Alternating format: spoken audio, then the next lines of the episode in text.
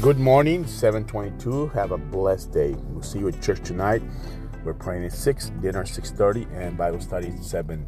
Uh, devotion, uh, short devotion. You come out in here, we're going to talk about Acts chapter 10. We're going to keep going until we finish the book of Acts, verse by verse, point by point. Uh, John 13, 35, this is the verse for today to encourage you, to build you up, to get you pumping, get your blood flowing. Uh, love your love your love for one another will provide will prove to the world that you are my what? Followers? Disciples? My disciples. Not my christians not my church going people.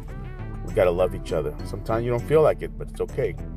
John 13 35 let's do that. Let's love each other.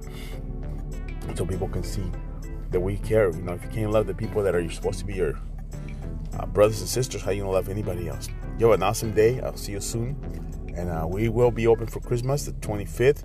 Uh, service and uh, dinner after those of us. Some of us are staying afterwards and eating together. So welcome to stay. God bless you.